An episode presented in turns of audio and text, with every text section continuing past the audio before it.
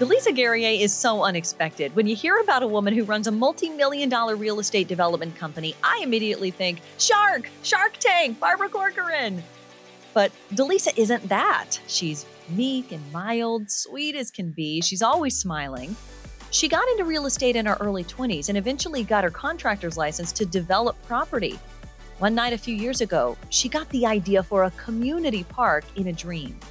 It's become much bigger than that. Storyville Gardens, the theme park, is set to open in 2025 in Nashville, and it's already valued at $1 billion. DeLisa says up until this interview, she'd never been able to tell the whole story of the park. She'd always left out the role her faith played in this. Until now. This is DeLisa Guerrier, the groundbreaker.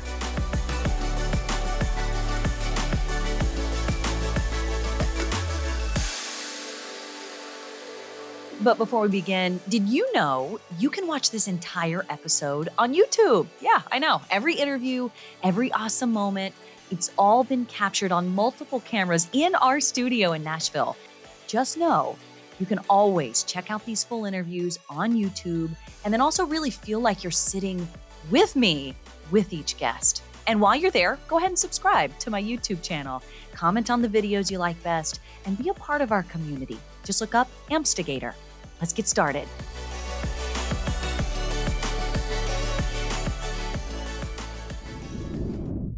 So, DeLisa, I like to start with a little series of questions, little Okay. game I like to play. I call it best time, worst time. Okay, Okay, you ready to play? let's do it.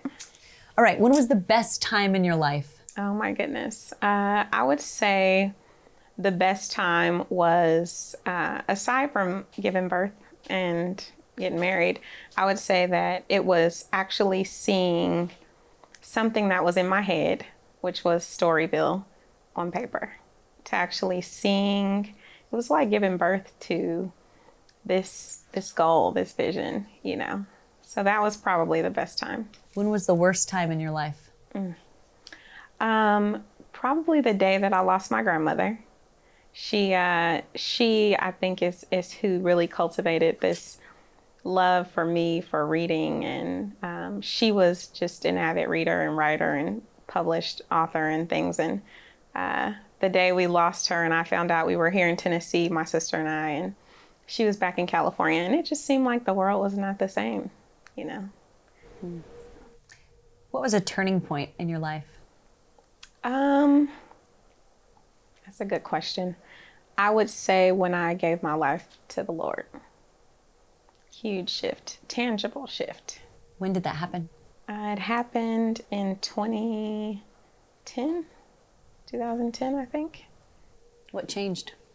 Everything changed um, with my business, with my marriage, with my, I mean, it, you just go down the list. Everything about my life changed that day. I mean, it, it was, it was a tangible shift. I mean, it's a long story there, but just such a difference.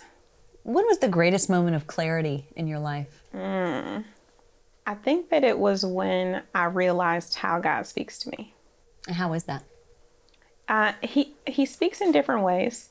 Sometimes it's through through dreams. Sometimes it's audibly. Sometimes it's in my in my heart. But um, I think it was really just knowing what was him and what was my own thoughts. You know, and having that moment of of uh, clarity or understanding. Wow, we could do a master class on that. We'll get back. Yes, we can. Let's let's remember that one and come back to it. What's something about your nature that you've been able to recognize and overcome? Ooh, so uh, so when I first started in real estate, they did this personality assessment on me and uh, wanted to see just what my normal nature was. And they looked at me and they said, DeLisa, you're probably not going to do very very good in real estate because you're not aggressive. You don't have that, you know, you're you're you you know you're a little probably passive to. So they said, what we recommend is for you to dive in and make all your mistakes. And so I, I really held on to that for a minute and I tried not to internalize it, but I realized there's a difference between being aggressive and assertive. And if you can be assertive, then, you know, you can get the job done. What's the difference? How do you know it to be? Oh man, I think that people come off as aggressive when they are overbearing or maybe not overbearing, but when they are um, when they when they when they push, when they know how to push, right? I think that assertive is allowing everyone else to see the perspective and make the right decision. You know, and and I think that that was something my husband and I laugh a lot because he is aggressive and um, and in, in real estate he always says I should go sell houses. I'll you know I'll do this. I'll and I'm like well, that's not the best. But I've learned in my real estate career when I used to sell houses, I don't need to sell a house. There is absolutely nothing that I can do to make somebody fall in love with this house. And aggressive people sometimes do that. I always took the stance the home will sell itself. If it's for them, there's nothing I can do or say to make them, you know, and and, and that was sort of the transitional point mentally for me to know that I can overcome with this personality assessment that says that I won't do well. And obviously I did pretty good. So I think so. I think you did. What do you find yourself saying a lot lately? Like, is there a phrase that keeps coming out of your mouth? Mm. What is that? Uh, it's not faith if you can see it.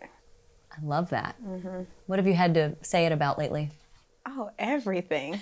you know, there's there's nothing. Um, so if you look at real estate development, you know, you can go to a property, you can't see what's there, or what what there will be there. Um, and so it's like in every essence of my life, that is sort of the underlying narrative.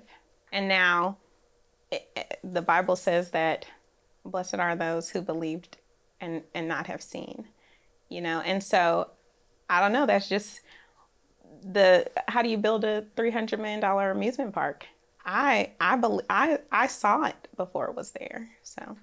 And it's still not there. You saw it before it was even drawn. Right. It's still not, and I talk about it like it's there. I'm, I'm at opening day already. Because it is there. It is there. Yeah. It's there in your heart. It's there in your mind. It's been there for four years. And every single thing has lined up for it to be physical where everybody else can enjoy it. I'm already there.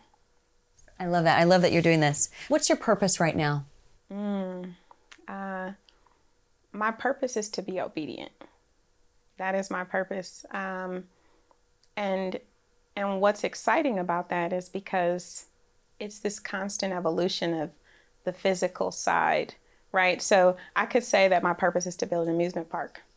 But the truth is, is that I'm just being obedient. It's it's something that um, that the Lord put in my in my spirit. He gave me the vision for, and He gave me the tools to execute.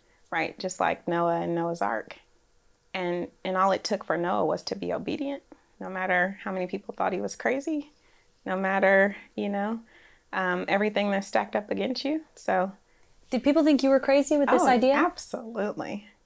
Absolutely. I've had people say, DeLisa, not everybody in your circle is in your corner. And I and I saw that because there were people on my team who didn't really believe, you know. How did you handle that? Uh, I prayed and I allowed them to weed themselves out. Um, and I, I never burn bridges. I, I have great relationships with, with everyone, but the people there is a season, right, and a reason for every everyone throughout this. But um, the spirit of discernment, just being able to to know and see who's supposed to be where, to get it to get the job done. Hmm. When did you know your purpose was your purpose? Um, when the Lord tells you to do something and you don't do it, that feeling is how I knew that I needed to be obedient for the rest of my life. You know, um, I heard someone say, if you want to live a miserable life, don't do what he's telling you to do. And and so because of that, I think that more than anything, I chase the the feeling of fulfillment. And uh, it's so much different from anything else. I don't I don't chase a project because you know, because it's pretty or because it'll make a lot of money. It's it's more about that that peace, that that feeling of fulfillment that drives me every day. Yeah. That's so wonderful. Let's take let's take a step back to when you started in real estate, when someone told you this wouldn't work out for you. Tell me where you were, how old you were, what was going on in your in your life. So starting off in real estate, mm-hmm. um, so I had the the the decision to either I had to make the decision of either going to medical school, which is I was biology pre med in undergrad, or dropping everything I was doing to help my husband grow his automotive company. I had no desire to be in the automotive industry. Actually, I grew up. My um, my uh, biological father is in the automotive industry, and I said I would never marry a man in the automotive. Because you're like, no, yes, none of him. I know. Moving past that, exactly. The hours, the you know, just all that stuff. So I dropped everything I was doing, and I helped my husband grow his business, and we we grew it from just just about a hundred thousand dollars a year to doing uh, just under ten million a year, and I was running the entire back end of that operation for probably six years. How did you do that? Oh, you man. not having, I mean, you were thinking you were going into medical school. Mm-hmm. How did you apply what you do and how you do it to, to grow that business? At, I mean, how old were you? Like 23? I was 21. 21. I was 21 when I first wow. started. And when I the the day that I decided I was going to help him, I didn't even know how to write a check. I mean, I had absolutely no business experience at all. Uh, but there's what I what I did have was um, what's the word common sense right and and and you look around and you see what's missing i think that i've always been a problem solver all my life uh, to this day I cannot go a day without doing a puzzle, whether it's on the phone, you know, wherever really? it is. It, it is just. Does it keep you sharp? It. I think it keeps me sharp. Hmm. That is what it, it. That is the fulfillment for my brain. Like even if I'm watching a movie, I'm at the same time doing a puzzle or something. It is wow. the oddest thing. My husband hates it, but anyway. um, so I've always been been a problem solver. So I look around and I'm and i'm thinking what are we missing well he doesn't even have a business license you know and and just looking at different things that that i know that that you you need and if i didn't know i google what's missing mm-hmm. and um, and then i took just one step every day to to fill that and i don't have an accounting background but i know that um, i was always really good with numbers so if you look at you know a, a, business. I don't. I didn't know anything about business. You were 21 too. Like I was incredible. I was, and but but you know that here's a here's an invoice, here's the income, right? And and you you do simple math. That's all it was. And and then as we grew, of course, the the math the math was still simple, but the numbers changed. There were, were quite a bit more commas and and zeros, but would I, I find that in, that part interesting to you mm-hmm. because, or interesting to me rather, about your story. You went from dealing with hundred thousand dollars in a business, your husband's business. Mm-hmm. Now you're talking about hundreds of millions of dollars in the business that you've grown. Yeah. Uh, is there ever a point that you look at those numbers and go, "Wow, that's a lot of money"? That's or how such do you a good treat question. money now? So I think that I went through this training. I look at the dealership as a as a training it taught me everything I needed to know, not only about real estate, about everything. I was depositing anywhere between 60 to 300,000 a day. You know, and wow. what it did was it removed any feeling that I had about money. I was no longer connected. There was no longer any feeling. Like an emotional connection. There was money. no emotional connection with money. All it was was numbers. And the numbers were this, the num- it was simple math. And as the numbers grew, it just became simple math. And so now, you know, I have uh, just over a quarter billion dollars worth of real estate development going on, not including the theme park. And it's just simple math. Wow. Yeah. So, okay, let's talk about how you guys got out of cars, mm-hmm. how you, or, or not even got out of cars, how you started going into real estate development. Because you were doing both at the same time, oh, yeah. you? For a long time. Yes, for a long time. So, in 2011, I became a licensed realtor. And I just thought, well, this will be something fun for me to do because my husband's running his car dealership. And and funny story about that, I um I, I started at Keller Williams And I said, well, now I'm licensed. I've got a brokerage. I'm leaving the automotive industry. I'm going to go and sell real estate. So, Were you 24 at this time? I, I think I was. Uh, my math might be off. I think I was probably like 22 or 20. I mean, it oh, happened wow. right after. And so I dropped everything I was doing and I started going to the Keller Williams office. And for two weeks, I sat there and I'm like, okay, I'm about to sell some houses. Where, where are the people? You know, and who am I selling to? And they're looking at me like, you've got to go get the people. To find people. Yeah. And yeah. so I, I looked at my husband. I said, well, I don't think it's going to work out with me in real estate. So I guess I'll just come back and help you at the dealership again. And he said, he was like, that's fine, you know? Yeah. And so I started. That month, I had seven houses under contract. In your first month? From his clients. Wow. So I was doing in 2011. I mean, the uh, the economy was still terrible in 2011. It was. It was a. It was a. It was coming up. It was the post recession. I mean, and we're in Nashville, so things were a little different here than they were in the rest of the country. But um, it was also a very interesting time because there were people who were they had 13% interest rates. You know, they needed to wow. get out of their home that was eating them up, and uh, they would they came and they said, well, we might have to short sell, or I'm, I'm in, you know, I'm almost in foreclosure. I haven't paid my mortgage in, in this amount of time. And, and I looked at them and I looked at my husband and I said, we could probably help them because here are families who, you know, really just needed, needed help. And, um, so we would invest in their home. You would spend, up. you would spend your own money we, in their house. We did.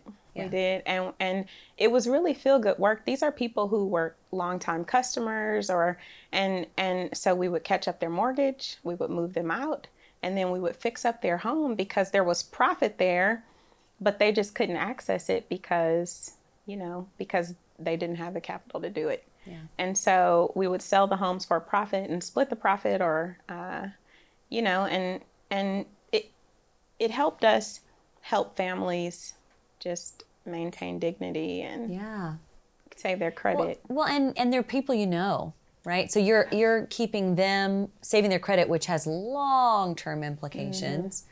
And then they're friends of yours, and then you're making yeah. money here and there on that process. Right. How many years did you do that for before you started moving into some other space? Uh, probably a couple. I mean, you know, there was this market increase, so it was just really during that time, probably two years or so and and then we had clients come to us that needed to get out of partnerships or they needed to sell land or and so before we knew it we were buying property just as we were running the dealership as i was selling houses and we owned a lot of land around the city. So naturally you know you, you see raw dirt and you think uh, what does the community need here? So we would hire an architect we'd hire a builder to come in and develop the property. And so uh, that just it, it grew. And one day i realized that my mom builds bridges. I can probably build a house. So i went and got my real my, my contractor's license and started building for for ourselves. That's amazing. How many years ago did you do that your contractor's license? Uh 2015 wow. So this has been many years on now that you've been doing this. Yes. So so walk me through the point that you decided theme park. Now I know I know it wasn't always a theme park. I know it was something different in your mind. So start with where it where it began. You know, I it, it started off really with with the need. So I'm a mom of three.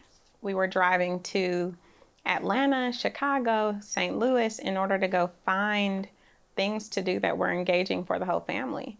And uh, you know, I always say in real estate development, I'm tasked with the responsibility of of creating something that'll last a lifetime and ultimately impact generations. And and when you look at just the need here for families, uh, Nashville is the you know best bachelorette place and yeah, right. tourist place there is. But but when people are bringing their families here and you see a five year old walking down Broadway, it just kind of makes you icky, cringe right? a little like bit. I, I think the same thing. And I've had friends come into town. I'm like there are places you can go, and let yes. me tell you where those are. Here's yes. where you can go. Yes. But and you're wanting to create something even more than that. That's right. So I grew up in Oakland, California, and we always had some sense of adventure. I don't know, it was probably just my mom, um, just always wanting us to feel like children. And um, and so on the other side to that, uh, what's his name? Uh, Ralph Waldo Emerson said that um, we do not inherit the earth from our ancestors; we borrow it from our children. Mm. Which means that we have a responsibility to be intentional intentional about everything that we do and and so that that fueled me in, in ways that's hard to describe but on the on the other side to that uh, the, the literacy statistics are a huge problem so there was a study that i was in, i was in this conference and i heard about the, this study that was done and they said that um, four out of five children are not up to grade level reading Four out of five. In and this, this in is state all, of Tennessee. Oh my gosh. We are number 48 out of 50 with our literacy statistics. Um, and they said that if we can get a child to read for fun, based on this study, test scores will increase. And it just unlocked something in my in my mind and connected the dots with me already on this path of wanting to bring just something whimsical and fun for, for families and children to, if we can do it with the intent to promote literacy, then we can truly make an impact. You know, there's that intentionality um, that that's missing in so many places. Yeah. And so that was how everything got started. I, I, I love though that, you know, in our in our society we always say, well, I, I have this dream to do this, this is my dream, this is my dream. You had literal dreams and continue to have literal dreams yes. about Storyville. Yes. It was interesting after that moment where I realized that this is what the Lord was calling me to do. And those dots were connected. He guided me through dreams, He guided me through um, just messages in different ways. But um, interesting sort of story about how I chose my design company. Uh, I went to this big convention. It's called IAAPA. It happens every year in Orlando. It's the whole theme park industry. And I met all these different designers, and I happened to meet this one guy at the most unlikely place, and his name's Mel McGowan. He uh, was one of the designers of uh, uh California Disneyland and has just done some monumental things in the theme park industry and he told me about his company, Storyland Studios in Southern California, and um, he he really wanted to talk about doing, you know, bringing my vision to life on paper and, and being one of the designers. And I was just about to go under contract with another firm, and I kept having dreams every single night that I was in the park and it was terrible. Which is awful. I mean, that's a nightmare. Would you wake up and go, I woke this up. This is terrible. This I is would, terrible. I would wake up my husband and I'm like, I was in the park and it was terrible. And he said, I don't know. I don't know what to tell you. Right. And so. Um, in your heart, though, you knew, right? Something was wrong. Something was, but I didn't connect it to the designer. It was yeah. just an interesting uh, thing. And, and then the day that I was going to sign that other contract, I received a connection request on LinkedIn from Mel McGowan. And I said, wow. I said, let me call him. I remember him from. Yeah. And I called him and he said, my team and I are coming to Nashville in two weeks. We'd love to sit and talk to you. We'd love to do a blue skies at that time to really pull your vision out. And we'll match whatever price the other company was was doing. Oh wow. And I went to I said, okay, I'll think about it. Send me over a proposal, I'll look at it. I went to sleep that night. I had a dream that I was in the park and it was perfect. Do you remember any of the details from I that dream? I could not remember one detail. When it was wow. terrible, I remembered everything. I couldn't remember one detail. And I woke up and I laughed and I, I told my husband, I said, that's the guy. This is it. That's this is the, the man. When was that? How many years that ago? was 2017. Still 2017. 2017. Wow. Uh, early, oh, no, it may have been um, early, early 2018 okay. because they came out in early 2018 and we did a huge big blue sky event with just some key people in the city. Wow. Yeah. That's amazing. So, I mean, in the four years since that time, mm-hmm. I mean, there's been so much that's happened. Yes. I know we, we've talked about before about, you know, when you initially set out, you thought this is going to be just a small thing. It's yes. Just be small. It's just a thing that for families here and there. Yes. It's become so much bigger so much bigger and uh, you know my original vision was to do this eight ten acre park that was just whimsical based off of books and stories from all over the world but we ended up hiring a feasibility consultant and really looking at the market, right? Because that's what drives the numbers, that's what drives the cost. That that's what ties back to that simple math. And um, and we found out that Nashville is one of two places in the entire United States that had a successful amusement park that's no longer in operations. Opryland oh. had they did two and a half million people a year back in the 90s. I had no idea. Before Nashville was, you know, what it, and, and so it's interesting now. Every day there's someone who comes up to me and tells me a personal story about Opryland. It was their childhood. Wow. And so the most fulfilling thought is to bring, you know, this next generation coming up of children and young adults that they'll have their their childhood, they'll have their park you know. Yeah, that's amazing. It is. Something that, that really stood out to me about uh, not just your story, but what, what you're about to create, and it and it comes from just even being on the the website for Storyville Gardens mm-hmm. and seeing the tagline that's been created in in kind of concert with this concept, and it's words create worlds. Yes. And when I read that, it hit me because I thought I mean, certainly it, it's 1000% it fits what you're saying. Words create worlds. We read, a, we read the words yep. and then we are transported to a world. There it is. Yes. But there's something so much deeper and yes. so much grander and bigger to that that yes. I feel like kids don't understand. Only adults really begin to understand. It's like the words we say yes. create the world that we're in. We have that power. When they brought those words to you and said, "This is what it's going to be. Words create worlds." What was that moment oh like oh my for goodness. you? So, it's so many layers, right? It, I mean, it's so many layers to that. It, it's hard to even. We don't even have enough time. But try me. but um, so, I as I said, I grew up in Oakland, California, right? And so, if, if you imagine just the hustle and bustle of a big city, right? You you hear the, the noise, you hear the traffic, you hear the dogs barking, and then there's these four walls. And in these four walls sat a little girl who had the privilege of traveling all over the world. She traveled to mystical places, worlds that hadn't been created yet. Yet she didn't leave the confines of those four walls. And that was me. And I did it through books.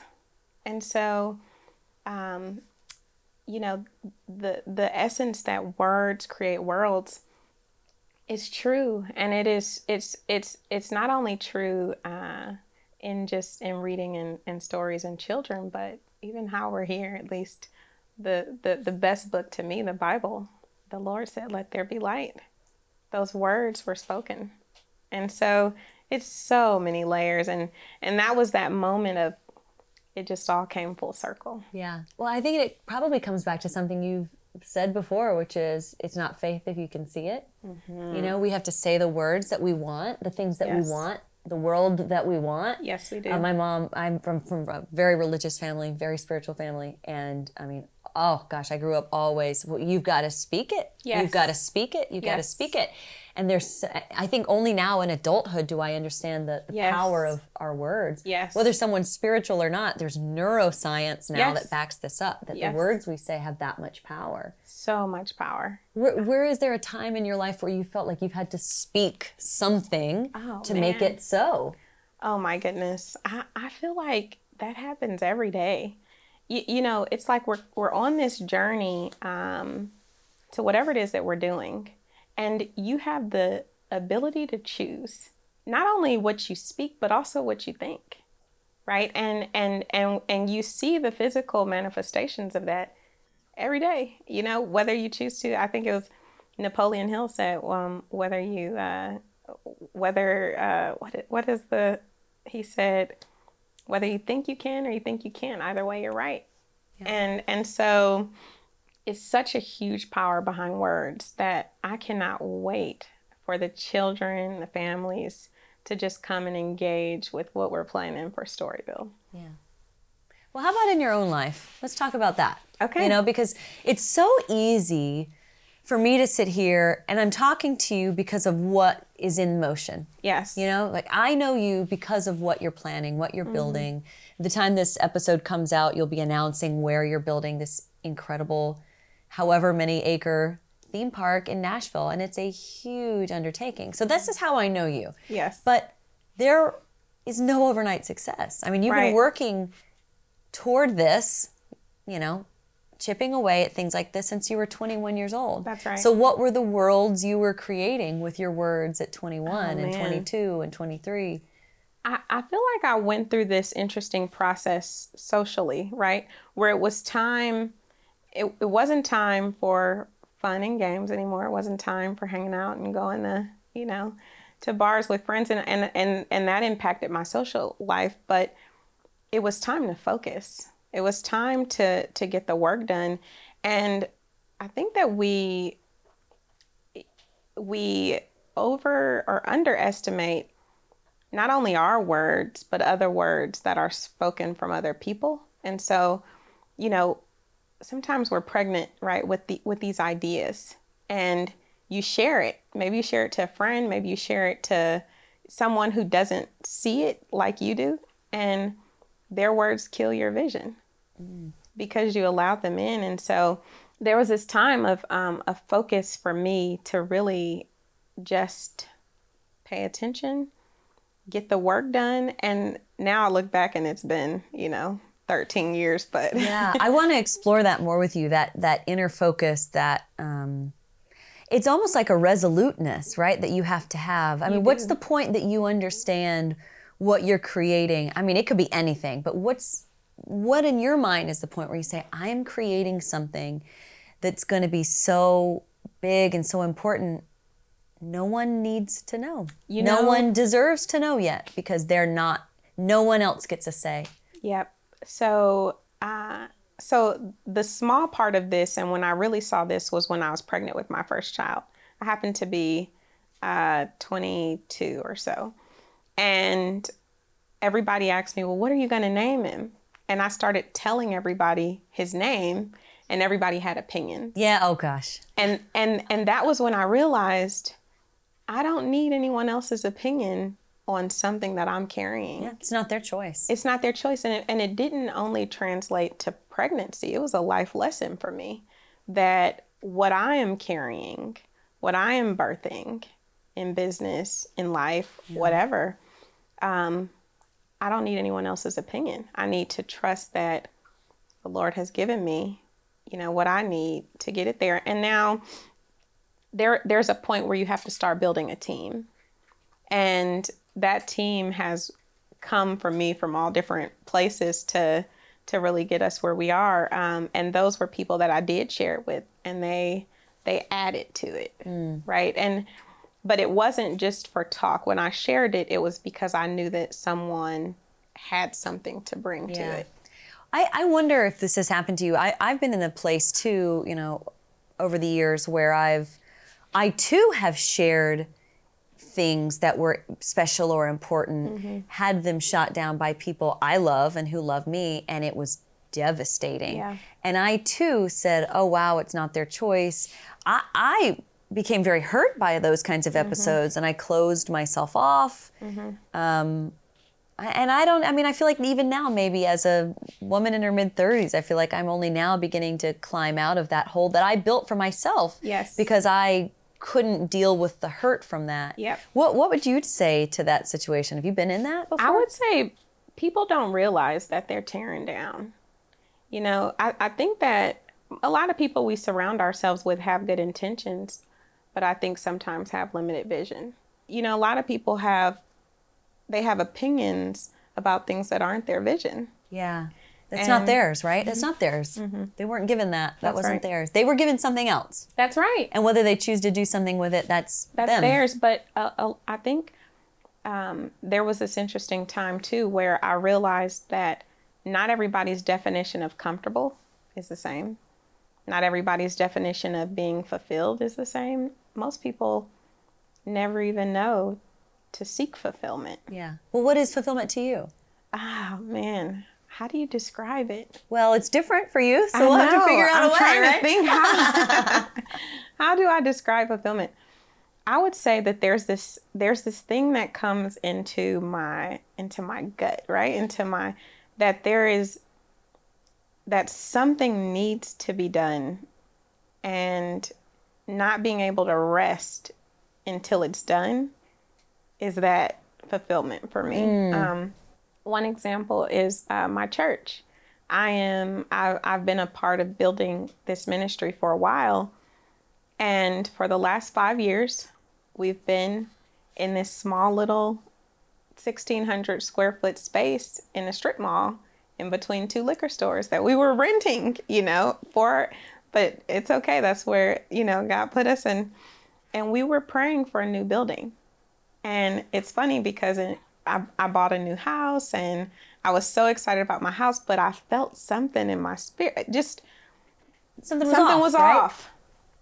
And I prayed that the Lord would help me find a home for that church. And I found it and I bought it for the church. And that feeling of fulfillment it was better than buying that, my home. To me, that I want to push you on that because that to me that doesn't sound like fulfillment. That sounds like obedience, right? Which is back to your purpose. And I think the two are so parallel. They're so parallel. To me, you, you receive that fulfillment through obedience. Even when even when even when I feel like the Lord is telling me to do something that in the in my my my entire physical body does not want to do. Yeah. There is some element of fulfillment. I want to I want to ask you about this. Like, based on your experience, I'm just curious. Do you feel that women have a different connection to spirit, to gut than men? Different? Yeah, just yes, different. I think it's different for sure. Yes. And and how do you see it as different? Mm, I think that we naturally are more emotional, and so um, thinking about my husband in order for him to do what the Lord says, it's like the Lord has to push him to do it. I'm like the God only has to tell me once. um, and and it's funny because I have I have three children, two boys and one girl, and I see it. I see the difference with them as well. My daughter, she's five. She just started singing in the choir. Nobody asked her to do it. She's just doing it. She's just doing it because she felt. She said, "I I want to go and do this," you know. And so it's Great. just a I think that there's um, that there's an extra level of sensitivity sometimes uh, with with you know with us. Yeah, and I and I I do feel that, and I wonder. I feel like I became so much more attuned to it once I became a mother. Mm-hmm. Like you, I also have two boys and a girl. Our age, our kids' ages are just different, but mm-hmm. um, you know, it's interesting. It's just interesting how much you know. I, I feel like, from my own perspective, becoming a mother helped me give myself grace. It helped me give other people grace. Yes. I was always such a like push, push, push, push, push, go, go, go, go, go. Yes. And the only thing that knocked me back and slowed me down was children. Mm-hmm. Because you just suddenly, I mean, you're just responsible for so much. Yes. You have to go so much slower because you're dealing with these tiny humans. Yes. They need you. And if you have a heart at all, you yes. give them what they need. I know. you know? And so I, you know, I, I feel like having that and then having this connection to these tiny people, mm-hmm. it, it forces you to think so differently because you're yeah. from the very early days i mean you're communicating with someone who can't communicate that's right so you have to rely so much on yes. this child needs this this child needs this so i feel like women i think as women we just get this workout all the yes. time of that you know by the sound that they make yeah what they need you know and and so and there's this this sensitivity that is just sharpened mm-hmm. through motherhood at least for me and yeah. sounds like for you and too. how did that how did that affect you in business becoming a mother mm, i would say that it heightened my spirit of discernment um, and and it's interesting because there is a, a a sensitivity you need to have when it comes to who do you partner with who do you bank with who do you you know especially in growing a company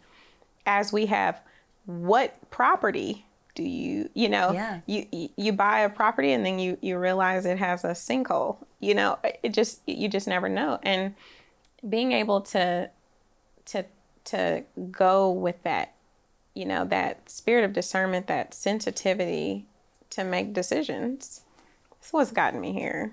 Yeah. But, yeah trusting that right? Trusting and i think i i think there, there's so much that each person individually can do to get to that point. I mean, it doesn't have to be over multi-million dollar decisions. That's it can be the smallest things. It's like know? a muscle, I say. I say it all the time. It's like a muscle. You use it and it grows. And Mm. the more you use it, the more that it grows. yeah. So That's so interesting. I love that. Do you feel like you teach other people on your team that, or do you bring people onto your team that already have that ability? uh I think that well, I, I have I have a few different teams. And so and I think that You're a busy lady. I know. um, I think that everyone brings something different, and they they lean on me and ask questions. But the interesting part is, I'm you know 20 years younger than most of the people on my team, Wow. and so um, they, you know, it's this it's it's an interesting balance, but. Uh, we have we have good conversations. Yeah. Do you feel like you've taken a role as advisor, as teacher, as mentor? What do you think your most prominent role is right now in your life? Hmm. in in in terms of Just life, like, life. or do you feel like do you feel like they've all sort of meshed into one one role all the time, or are there like lots of hats all? I think I have lots of hats. Uh, I think professionally, I'm trying to get used to being in the, you know, in the boss seat. I, it's not that I'm not used to being in it, but now here I am, you know, doing all these things that requires me to be the ultimate decision maker. yeah, And so, uh, it's a it's a interesting place to be. Yeah, and uh and i and it was a natural progression there. I've always i think been in that position. Um but now i'm just dealing with a lot more right. And everybody's looking to you because they want to. I mean, look, they want to make you happy, right? They want to execute what you want, and that's right I, I have to tell you, I just think it's it's just incredible to me because when I was reading your rap sheet, all the things you've done, I mean, the fact that you're already in the Hall of Fame for enterprising woman, like you have done so much at 34, right? By 34, you've done so much. Yes. It would make a person's head spin. yes And if you were going to say to me, Lauren, carve out the person who's going to walk in the door and be this mogul, carve out who is that person and what are they like? I would have never expected someone so meek and mild and pleasant and and, I mean, I thought of a shark. I thought Lori Greiner. I thought Barbara Corcoran. And she's going to be hard, hard, hard all That's the right. time and sharp. Man, you got to be on your toes. And then you graced my doorstep, and you were the kindest and Oh. gentlest and calmest person. That's it's so so, funny, funny. which is why I love that story you told. I love your story of like, mm, maybe you can't do this. Boy, were they wrong. they were wrong well and i think that that all boils back down to to the assertiveness right and i pray all the time and i say lord teach me when to be a lion and when to be a sheep and so the lion's there when it needs to be um, but usually through being assertive and i think through having the ability to to forward think and to look at every single angle it's like putting a puzzle together yeah. um, that it keeps it keeps the team balanced. It keeps everything on track, and uh, usually it keeps me from having to. I do, I do feel like women have a better sense of that, truly, of when to be that and, and when not to be that. you know, when it's needed and when it's not. That's right. Yeah. My, um, you haven't met my husband yet, but he uh, he, is doesn't have like that a- sense? he- I'm the nice one, so. Do you have to play like good cop, bad cop? Don't let me call my husband. I think naturally, you know, naturally, uh, I've had I've had one of my project managers say, "Well, we should sick your husband on him." Yeah. You know, he's Don't just do a- that. Oh, I know. Lord. he's just a different. He's just a different type of guy, but he's a, a definitely a man of integrity, and you know, so he just runs at a different speed, doesn't he? Yes, like he just a different. does. He's just running up he here on like a different speed. jet, yes, going, and I'm just you know cruising. Maybe it's tortoise and the hare. That's Who right. Who always wins? um, let's let's talk about timeline for Storyville. So you know, anybody who sees this are going to say, "Well, oh my gosh, like tell me more about this place that Yes. you know hasn't been built. What what's your Yes. timeline, and when will Oh, people my be able goodness. to be in this place that that you've created and your team has created. Lauren, I am not a good secret keeper. I am like I am bursting at the seams. You don't just, have to keep any secrets. Oh, you can share. I would probably get in trouble from all of my consultants and lawyers. Um, but uh, I am bursting at the seams to just get through the next step. But there's some, you know, technical things that need to happen first on the back end. So we're planning to announce the location. That's step one. Um, all of our design team is in full throttle on on our location and just you know moving plans forward. So we can hit our uh, our design our um, sorry so that we can hit our groundbreaking. Yeah. So what's like groundbreaking is when? Groundbreaking will be in 2022 so probably fall you know, we were hoping spring, but you know, nothing moves as fast as you want it to. Right. So. It doesn't. It doesn't move at the speed of DeLisa. no, it sure. doesn't. All right. So then, when will people be stepping foot into this beautiful place? Opening the doors, place? 2025. That's incredible. It's going to be great. So, from the point, like, I just want to think through this math here because from the point that you first envisioned this place, yes, it's 2017. Yes. Right? And to the point people can be feet on the ground, it's 2025. That's right. I, I have this thought about about purpose and um, and this kind of illustrates it. I mm-hmm. think like when you when you think about purpose, purpose isn't a single year event. No. Purpose isn't a this is what I'm gonna do this month and it's over. That's right. It's it's multi multi-year multi-facet don't yes. you feel that which is why i think my answer to the question of purpose is just being obedient because i know that if i if i answered you based on what i'm doing right now you know that's going to change honestly the park is not my it's not my end all you know yeah. i have visions for multiple parks all over the U.S. You'll be 37 by the time this one opens. I mean, you got a lot of life left. I've got a lot to do. I'm just getting started. I don't even know what else is coming, but yeah. you'll just be obedient. I'm just doing it. Yes. Yeah, I love that. I, I I don't know. Did we talk specifically about where the idea came from? I mean, weren't you with your husband and you had this idea and a oh, car my ride? goodness. What? So, um, several things happened. So first there you know me growing up and going to this small little park called fairyland in oakland california um, really just i don't i don't know what it was but it was this place where when i walked there and we saw these almost like these pearly gates right it was when For you, a child I, know, I it was like the most whimsical i'm every time that i went there or thought of it this feeling in my you know in my yeah. spirit just it was just joy and and so then I look at my children and I think about what are we doing? Yeah, what they need an, an opportunity or an experience like that to feel activated. Exactly. And so I had this, you know, this this desire to bring them joy like that. And not only them, but all the children in the southeast, you know, and uh and so as we walked uh, as we walked down that path and i said well we should just build a small little park i'm thinking it'll cost us like three million dollars and yeah. have 10 acres of land with some cute little books i went i was on the airplane headed back from california and i think this was probably about uh, december of 2016 and this lady was sitting behind me on uh, on the plane and my kids were jumping and playing and talking. And and she and I started talking and I asked her what was the most fulfilling thing you've done in your life? And she said I built a park. And so all my whiskers stood up right? You're like this is the person I'm supposed to sit to. this is who I'm supposed to see. And she said uh, I built a park and and it was a community park. It was just right across the street from her house. It was this empty land. And she fundraised the money to get swings and all these things and she helped design it. She helped fundraise for it and it was her vision and the community loves it to this day.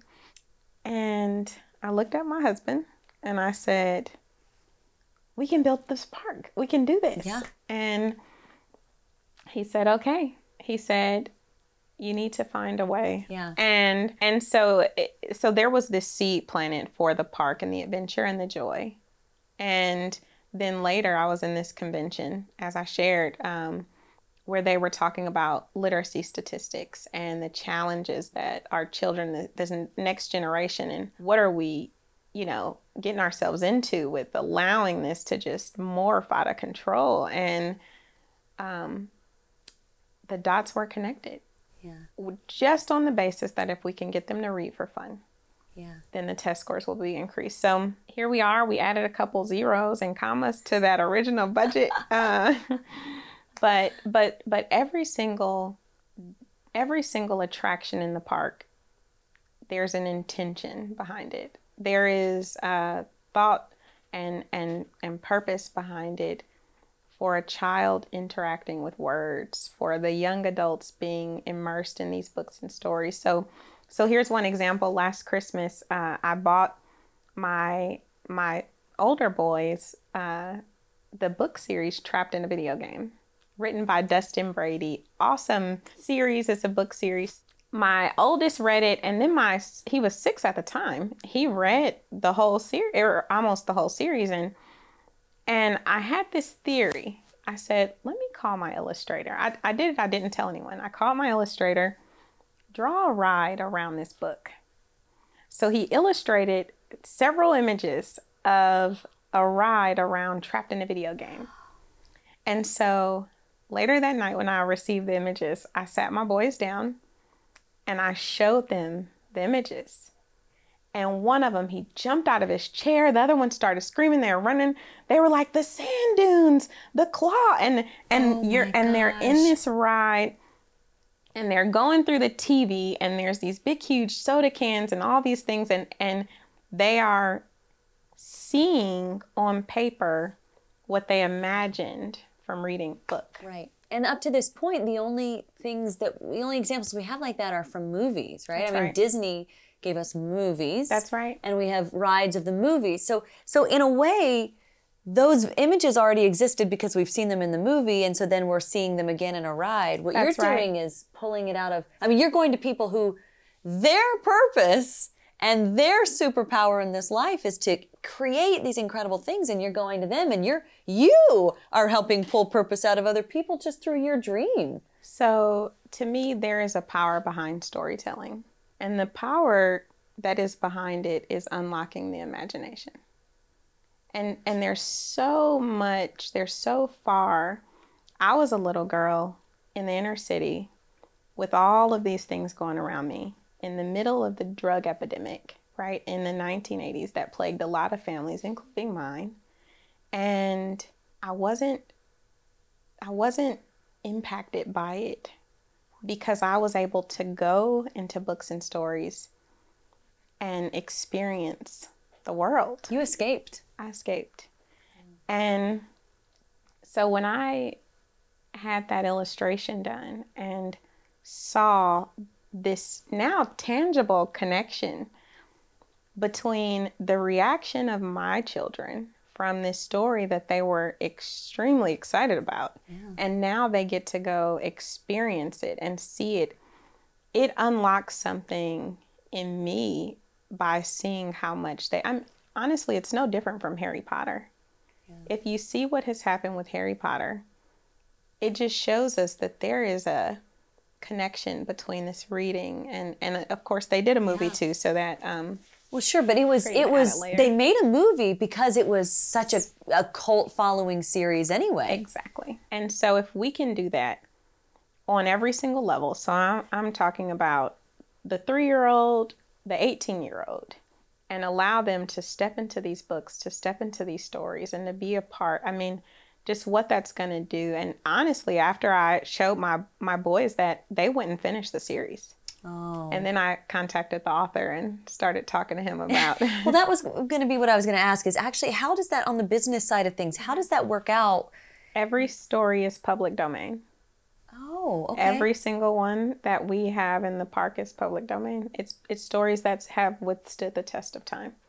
gotcha. Um, and so what we've been excited about is carving out some sections though where we can bring some books to life that people love of this day, of this time, Yeah. like trapped in a video game. Yeah, that's sweet. So- I, I just love that. I love that. And you get to see that visceral reaction from your own children who you love. And in That's many right. ways, I mean, this is, you're doing this for them. Yes. Yes, you're being obedient, but, Yes. but this would have never come without children. That's you would have right. never been attuned to that without knowing how excited they would be. It was solving the problem and seeing what was missing and realizing that, you know, there's this there's this void of, of, of joy. I mean, we can go to the movies every weekend, we can go to the zoo once a summer or twice a summer, but Yeah. I do find something else that, that I find really interesting about your story is something that I see, you know, I've over the years I've interviewed so many people, specifically people who have purpose. Mm-hmm. And something I find over and over and over again is the the magnetic nature of a person who has purpose. Because I feel like when someone chooses to be obedient, when someone chooses that that path, that mm-hmm. purposeful path, it stops becoming about themselves. It starts becoming about everybody else. Yes. But when someone chooses that, others begin to draw toward it because it's it's not that it's unusual, but it is. It's it's unusual to see someone buck the trend and follow their heart, you know, follow follow whatever's in there and say this is what I'm going to do. So people are magnetized to that. And your story has a lot of magnetic tendencies too. People have just come to you to help you with this. That's true. I, I think that the secret behind that is the execution. You know, we can dream and we can talk, we can, you know, Yeah. play all day, but until we execute. And for me, what that journey has looked like is I, I'm the type of person where uh, I can see the whole tree, the whole forest, but I need to focus on this tree right here in front of me. And um, and if I look at the whole picture, I may get overwhelmed. And a lot of people get overwhelmed and try not to just don't move forward. But I wake up every day and I say, I need to do one thing today that gets me closer, that gets me, I don't need to focus on the big picture. I don't need, I know that it's there. I know where I'm, where I'm, what direction I'm heading in. But what is it that I can do today? And that's what I've been doing for the last, you know, 13 years since I really entered into business. And then you look back and you see how far you've come. Well, one thing every day starts to add up to be something really big. That's right. And that execution, I think, is is then people come in and they see these tangible next steps. Hmm. What is it that I can do? You do this, Yeah. and then let's meet here. You, you know, and so it's been a it's been a fun journey. Oh, I'm just Fun. Is, I'm just so excited for you, you know, you. because that's the funny thing too about it. It's like it's numbers again, you know, it might start off like this, but eventually the curve starts going. And when the curve goes, the curve goes fast. And That's I feel right. like the attention toward what you're doing is there now. You know, Yeah. you've spent several years with just a little bit of growth, a little bit of growth. And now everybody's, everybody's on board with you. And so it's like, whoosh, Oh, my you know, goodness. it's huge. You know, it it really was for me. I've always seen it. Of course you have. And so when I was finally able to announce it to the Yeah. world, you know, and, and we we chose to announce it when it when it got to a certain point where everybody else could see the credibility. Even though we didn't announce the locations, we sort of uh, were really careful about all of that just because we needed to be um, to announce it was like this weight lifted. Well, you've been keeping a secret for That's a long time. right. like- Everybody was on NDAs. It's like hiding a pregnancy. That's right. That's right. And now it's like everybody. And now it's out. I don't have to wear these tight pants anymore. It'll be fine. Unbutton my unbutton my right, jacket. unbutton it. You'll be fine now. Oh, DeLisa, thank you so much. Oh, of this has been so fun. It's been so good. I really appreciate your Yeah, time. It's been good. Thank you so much for having me. If you're loving the Amstigator podcast, the interviews, the stories, and the vulnerability, I'd really like your help to share it with more people. And you can do that by reviewing it. The more positive reviews a podcast has, the more likely it is that Apple and Spotify and Google and everywhere will share it. And if you take the time to do that, I'm giving you something really special. I'll send you my free ebook that I don't have anywhere else on my website. This is my path to transformation that I started in late 2020. It has my routines, my schedules, uh, what I took on, what I let fall away. it's truly how I do life, honestly, how I work full time at the TV station, how I have three tiny children, how I still make time to do this purposeful work. And it's something exclusively for podcast listeners who leave an honest review. So here's how you get that ebook if you want it. Just go to amstigator.com slash review. That's where I give step-by-step instructions on how to review the podcast. It takes you two minutes. You'll share your email so I can send you the ebook. Bada bing, bada boom, it's done. And literally, it's something exclusively for my podcast listeners who go to amstigator.com slash review and follow the steps. It's how I say thank you to you. Your review really can help place this podcast where more people will see it. And that's why I started this, truly, to help as many people as possible. So you're a part of that. Amstigator.com slash review is where you got to go. Thanks for listening.